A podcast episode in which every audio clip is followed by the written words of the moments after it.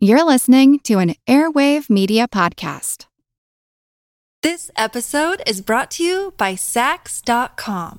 At Saks.com, it's easy to find your new vibe. Dive into the Western trend with gold cowboy boots from Staud, or go full 90s throwback with platforms from Prada. You can shop for everything on your agenda, whether it's a breezy Zimmermann dress for a garden party or a bright Chloe blazer for brunch. Find inspiration for your new vibe every day at Saks.com. Another day is here, and you're ready for it. What to wear? Check. Breakfast, lunch, and dinner? Check. Planning for what's next and how to save for it? That's where Bank of America can help. For your financial to dos, Bank of America has experts ready to help get you closer to your goals. Get started at one of our local financial centers or 24-7 in our mobile banking app. Find a location near you at bankofamerica.com slash talk to us. What would you like the power to do? Mobile banking requires downloading the app and is only available for select devices. Message and data rates may apply. Bank of America and a member FDIC. So, for most of the 20th century, there were three big television networks in America ABC, CBS, and NBC. And in the 1980s, a new network came on the scene the Fox network. Now, one day, executives from the Fox network approached a writer and illustrator of some comics that were gaining some popularity, and they approached him about making a cartoon for their network, some animated content. Now, initially, he of course thought, like, great, I'll make a, a cartoon version of this popular series that I've developed. But while he was in the lobby, waiting for his meeting to pitch the series to executives, he had second thoughts. He thought, this could go south. You know, what if the network doesn't do so well? You know, I don't want to tarnish my brand. And he didn't want to get into the legal copyright issues that could arise when he takes that that printed material and transforms it into a series. So while he was waiting in the lobby for that pitch meeting, he came up with an entirely new concept for a totally different series with different characters. I am talking about one of my all time favorite cartoons with one of my all time favorite characters, The Simpsons. And so this episode is going to be about the artistry of Homer Simpson. feel like who art Ed. We'll try to splice it. Who is Mr. Wood art Ed me? Good. Either way, it, it's ambiguous. It works on so many levels. I know. That's off to a great start. Welcome to Who Arted, where we explore visual arts in an audio medium. I'm your host, Kyle Wood, and joining me today is my mother, Janet Wood. Thanks for joining me. Oh, you're welcome. Happy to join you. And I wanted you to come on today because we're talking about one of my favorite fictive artists and, you know, artwork that was really impactful on me from an early age. Like, I, I don't remember exactly when I started watching The Simpsons, but I, I feel like it was probably like kindergarten, first grade. I started watching it very, fairly early on. Do you remember? You definitely, definitely young. I don't remember exactly. I don't know that it was quite the most appropriate um, visual for you, but uh, it was popular in the family. So Well- you well, it was joined. one- it was one of those things where like I I don't know the exact age, but I remember I was I was too young to get all the jokes and get all the references, but I was old enough to appreciate some of it and realize that there were clever things happening that were going over my head. like I was I was just intelligent enough to know that I missed the joke. There's something going on, and you're not clued in. yeah. But it, it was like hugely influential on me. Uh, you know as as an artist i learned to draw by like copying the things i, I saw drawing my favorite characters. You know I, I definitely made some some poor choices and subjected you to and continue to subject you to those poor choices um, but like do you re- do you remember when i started drawing on the walls A little bit. There was definitely sketching walls. Yeah, like as an adult, I, I think back and it's like it was probably actually like horrifying because you probably heard like scratching sounds coming through the walls in the middle of the night. But No. um, Yeah, but it was funny because my sister said, "Did you realize?" Because she stays at my house sometimes, on, in the back of the blinds, there's Yeah. sketch pencil, and she goes, "Did you realize there's something there?" I said, "I don't doubt it, or maybe." I think back, like, one of the things I find really interesting is of all the times that I was like drawing and painting on the walls, your reaction to it. I sort of encourage creativity. I, I didn't. you- I didn't get mad. You you didn't when I was painting and drawing on the walls. You did though when I painted over it. I remember that was one of the only times I remember you saying you were disappointed in me because I painted over it without taking a picture. without a picture and documenting it. So to me, art was destroyed. so it, it- it's not mad. It's just disappointed that I didn't get to save it somehow. You know what I mean? yeah. But and so that masterpiece that was lost to the ages. do you want to tell our audience what was it? oh, you know what? I would suggest, as I recall, that it was a Simpsons little uh, Bart, maybe, or uh, uh, his dad, uh, Homer. Not positive. I don't recall exactly, but I'd say Bart. It it well it was it was it was a sim it was like a Simpsons landscape. It had Springfield Elementary, Bart was in there, Homer was in there. Various scenes from favorite episodes and comic book jokes sort of played out visually in there. Um, but that provides us the nice segue because this is going to be an episode about one of my favorite shows growing up, an early influence on my art, and I appreciate that you didn't stop that. Well, pretty much you were very creative in your choices of things. I mean, there just anything you could get your hands on was used as a canvas. So, Yeah. um, and so I guess we're going to start now with a little bit of the development here, the background. Now, Homer Simpson is, as I said, he's fictive. He's from the popular animated series, The Simpsons.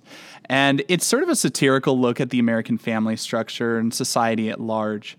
Um, interestingly, The Simpsons came from the creator Matt Groening wanting simp to represent simpleton because, like, Homer Simpson is basically um, written as you know just the constant fool in the show like everything he's doing is is almost always the wrong choice there are a few times when he breaks that you know for the sort of the tug at the heartstrings and and and things like that in the episode but for the most part he is the slapstick buffoon. You know, he is the clown of the series.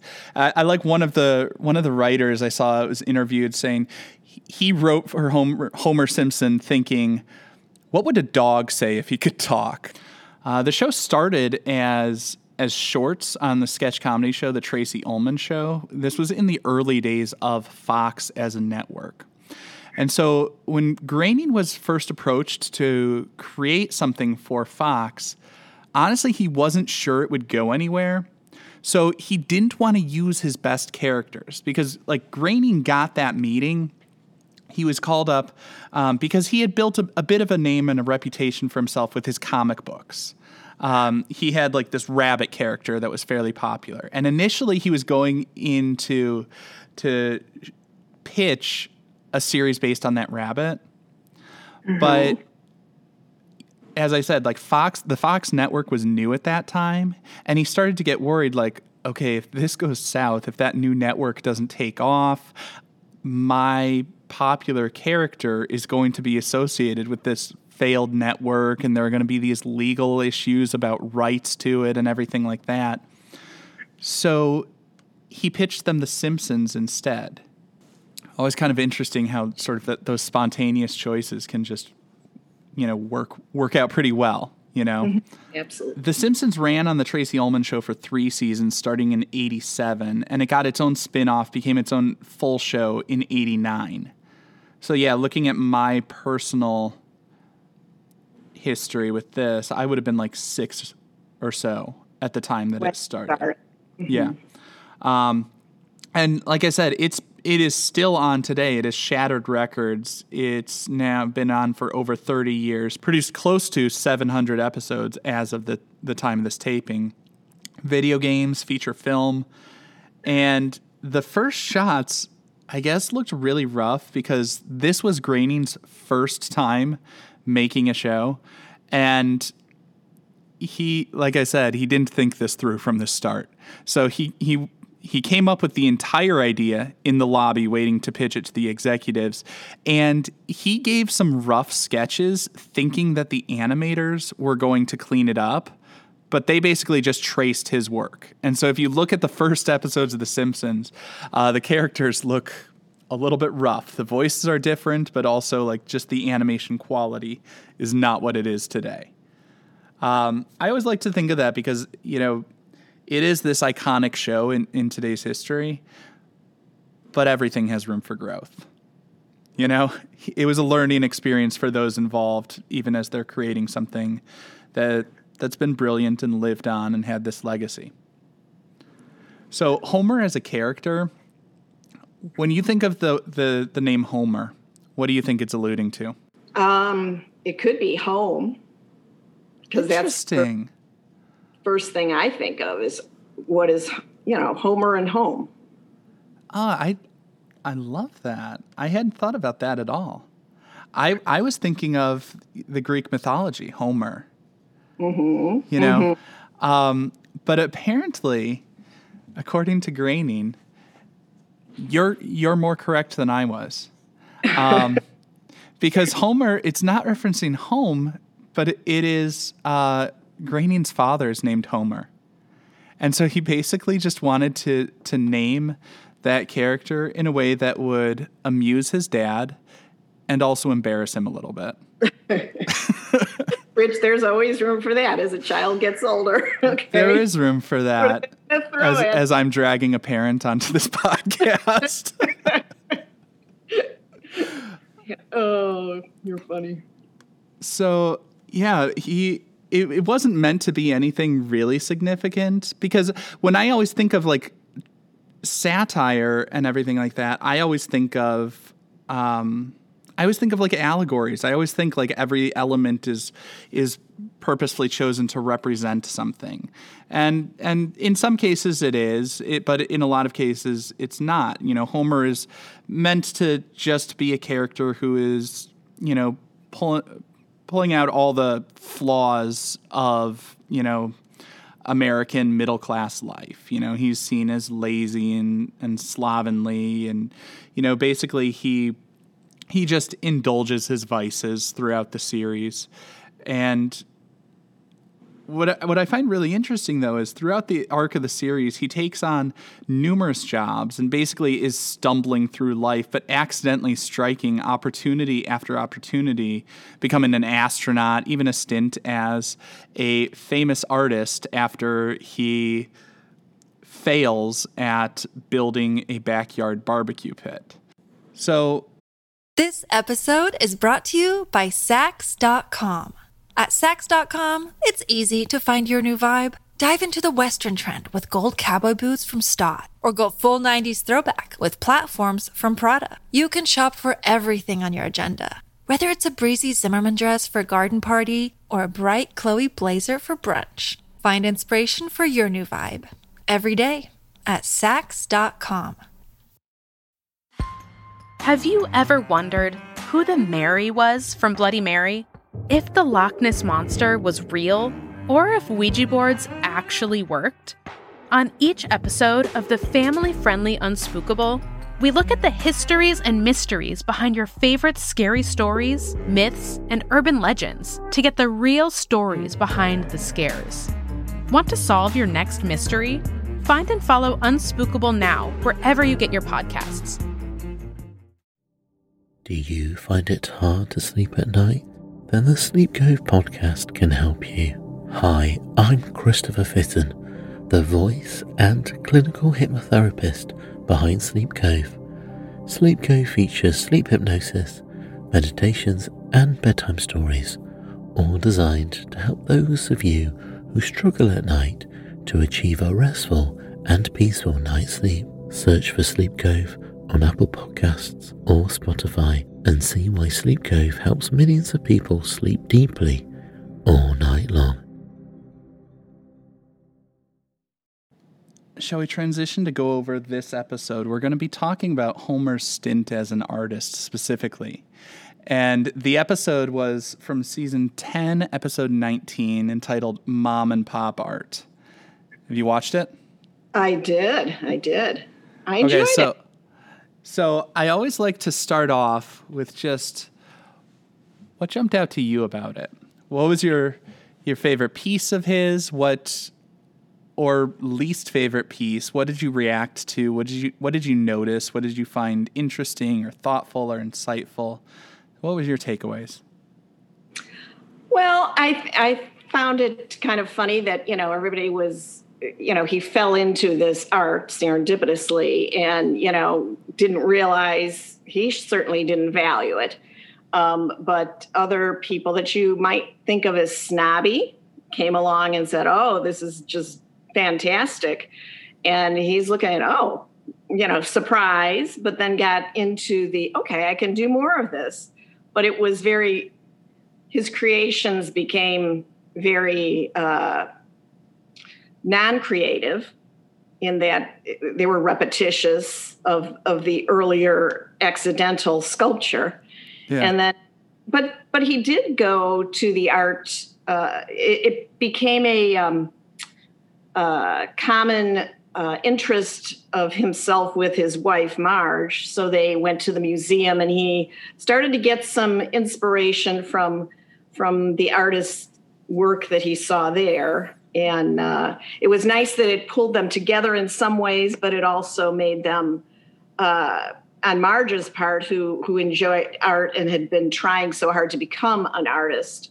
Um, she was fine, maybe a little jealousy there um, but uh, I, I, did enjoy his his piece. You had to, you know, suspend your animation. I do enjoy uh, what he based it on. The uh, the artist that does the outdoor installations, Christo. Yeah. Uh, and uh, you know they're pretty spectacular. Use nature and and uh, so it was interesting what he did in his creation. I enjoyed it. It was pretty funny. I would think most people would get in trouble for it. You know? yeah, I mean, it, well, it it is funny because it, it's um, you know the the final piece that he created, the Grand Canals of Springfield, he created by flooding the town, and and yes, in in the real world, he would have been arrested for destruction of property, flooding the entire town. Lots of people would have been killed, but in the Simpsons world, where just putting snorkels on the animals is all you got to do to to keep everybody safe and people are happy to just boat around town as their homes are flooded. Um, like it, it, worked. It showed it showed his his growth and his ingenuity. You know, he learned from that trip to the museum and he applied it in in a new and unorthodox way. I felt like it was interesting how in that episode there there is a, a bit of satire and, and and making fun of a number of different things about the art world. You know, one of the central sorts of conceits of the show and the premise is Marge worked hard. She's she's an accomplished artist, and Homer is just this buffoon. You know, he stumbles into it by failing to make a, a grill, and people say, "Oh, it's it's this great sculpture." And once those tastemakers, the the initial, I think who was the voice? Was it Isabella Rossellini? I want to say. Not positive. But, um, but like once once that that once the galleries embrace his work, you know, Montgomery Burns is interested in buying the piece, and and everybody is looking at at him as this great talent you know? Um, mm. And I, I think it is interesting because there is a little bit of truth to that. There is a certain amount of the fact that there are gatekeepers and tastemakers in the art world where, you know, the what was it last year we had at Art Basel in Miami, the comedian piece where he duct taped a, banana to the wall and it, it sold for six figures. Um, when you go to the grocery store, you can get the same banana for for less than a dollar. Um, and and the thing is, like, with a piece like that, even if you love that duct tape banana, it's going to rot. And so part of what you're buying is just the idea of duct taping a banana to it because the person who owns it has to has to keep replenishing it. Just like um, you know, with Felix Gonzalez Torres's piece, he would just say like pour 175 pounds of candy on the on the gallery floor and just passersby can take it. Uh, and I know there's more to the to the idea be, than that, but there is something interesting about this idea being the art. And you know, once it gets that seal of approval, it's like the artist doesn't even have to make anything anymore. Um, it almost becomes secondary. And for a lot of people, you know, in that traditional framework, the way that Marge was, where it's like for her, making something beautiful was the art. And I, what I what I find interesting here is there's this tension between is art about those ideas and that innovation and a different way of seeing and experiencing the world, or is art about your craftsmanship skills? And that's the tension that I saw between Homer and Marge. And yes, she did have some jealousy because she had she had worked hard her entire life and didn't get the validation that he did. Mm-hmm. And that's Yes. gotta stink. Yeah. It'd be Like you feel for her. well, she did get up and was on that roof. She she was painting. that, and she was Yeah. happy. And someone enjoyed it because they wanted to uh, abscond with it. So, Oh yeah, that's right. Jasper Johns steals it. well, you know, to a certain extent, someone appreciated that art. Yeah, but uh, like it, it is just like everything else in in the sitcom world. It's you know wrapped up neatly at the end of the 22 minutes or whatever the runtime was, and and you know all is resolved. But I, I do find it interesting to think about as a work of art. How was Homer? You know, um, because if we if we take that idea of Homer as an being discovered as an outsider artist, which I love the way they they called out how problematic that term is by describing an outsider artist as the work of a hillbilly, mental patient, or champ- chimpanzee, and like. Homer says, like in high school, he was voted most likely to be a mental patient, hillbilly, or chimpanzee. Um, but it, it's like it is so so demeaning and and now the proper term would be a self-taught artist. Um, but as a self-taught artist homer was creating some unique sculptures. And with his work i always think of the common critique that people say like well anyone could do that. I could do that. My kid could do that. You know um, and what's your thought on that? Like the the anyone could do it kind of Well, I think I think everybody has some something in them that they can create. They can whether it be just a still life type of a look, which would be you know your maybe your Marge kind of a thing, but um, you know it. I guess it would also be like how satisfied or how happy it would make you to make or not make something. But I think everybody has has a uh, a possibility to be an Yeah. artist. So- Absolutely. So do you feel like the the the critique of like, well, you know, he just made this sculpture as a, a pile of junk and refuse, you know. Well, anyone could do that. Do you feel like that invalidates the work in some way? That it doesn't sh- it doesn't show an exceptional skill or craftsmanship? Well, he was certainly unique in that particular sculpture. I mean, it was an accident, but I think a lot of things that prove to be actually valuable are accidental, whether it be a scientific uh, discovery. Um, you know, and or and, coming up with a, a an idea for a, an animated series while you're in the lobby waiting to pitch something else. there you go. I don't know. You know, I mean, there's, so many possibilities in life, whether it's art or something else. Um, I think uh, c- certain people discover they have art in their soul as something happens that they didn't expect to happen, and they gave something a try. So I don't know. It depends, and and then whether you're happy just creating that or doing that in yourself is value in itself. Whether someone else appreciates it or not, I, don't know. You know, I suppose it would be dependent on why you're creating something for your self satisfaction and just an outlet, or are you trying to uh, please or impress someone or give someone else joy? Depends. Yeah, that's a good point. So, so really, what I'm hearing you say is uh, obviously be open to the spontaneous, as as you know. I think Bob Ross was famous for saying the happy accidents. You know, Mhm. recognizing when you stumble onto something good. That's an important skill.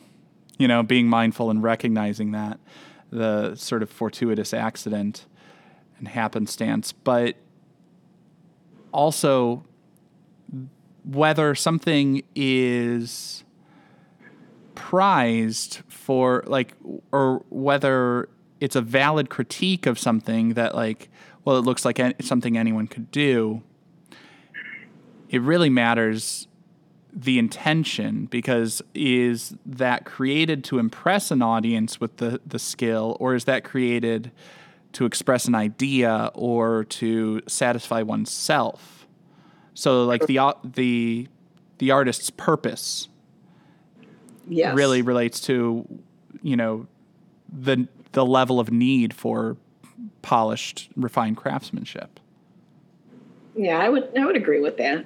is that Well, I'm- yeah, but I, I would hope trying. you would agree with that. I'm trying to restate what you're you were saying. I'm checking for understanding. and you said it very articulately. I would say that was a good summary.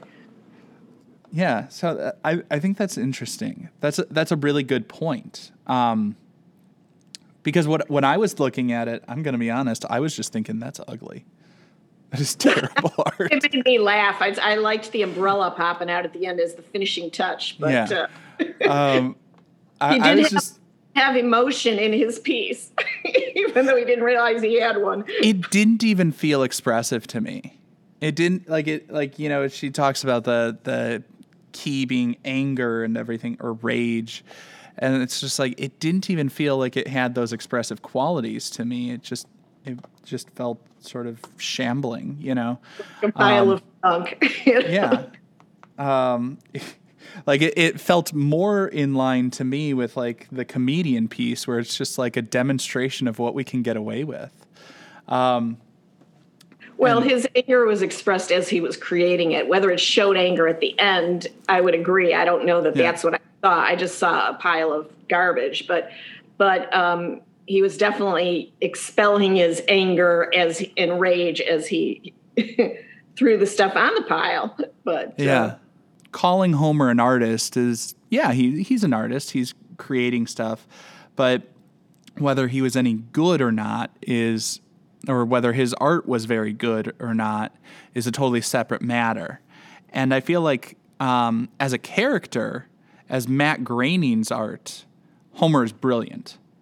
You know, um, there there i- throughout so many episodes, so many seasons, so many things. There's just layer upon layer of of insightful satire that's happening. That is amusing on the surface level with the sort of um, slapstick comedy that's happening, but then it gets at these deeper and deeper levels of insight into um, various areas of society that I feel like Homer as a work of art is brilliant. As if he were if it were a performance artist doing all of this stuff that he does throughout the series, I would say he's the most brilliant performance artist I've ever seen in my life.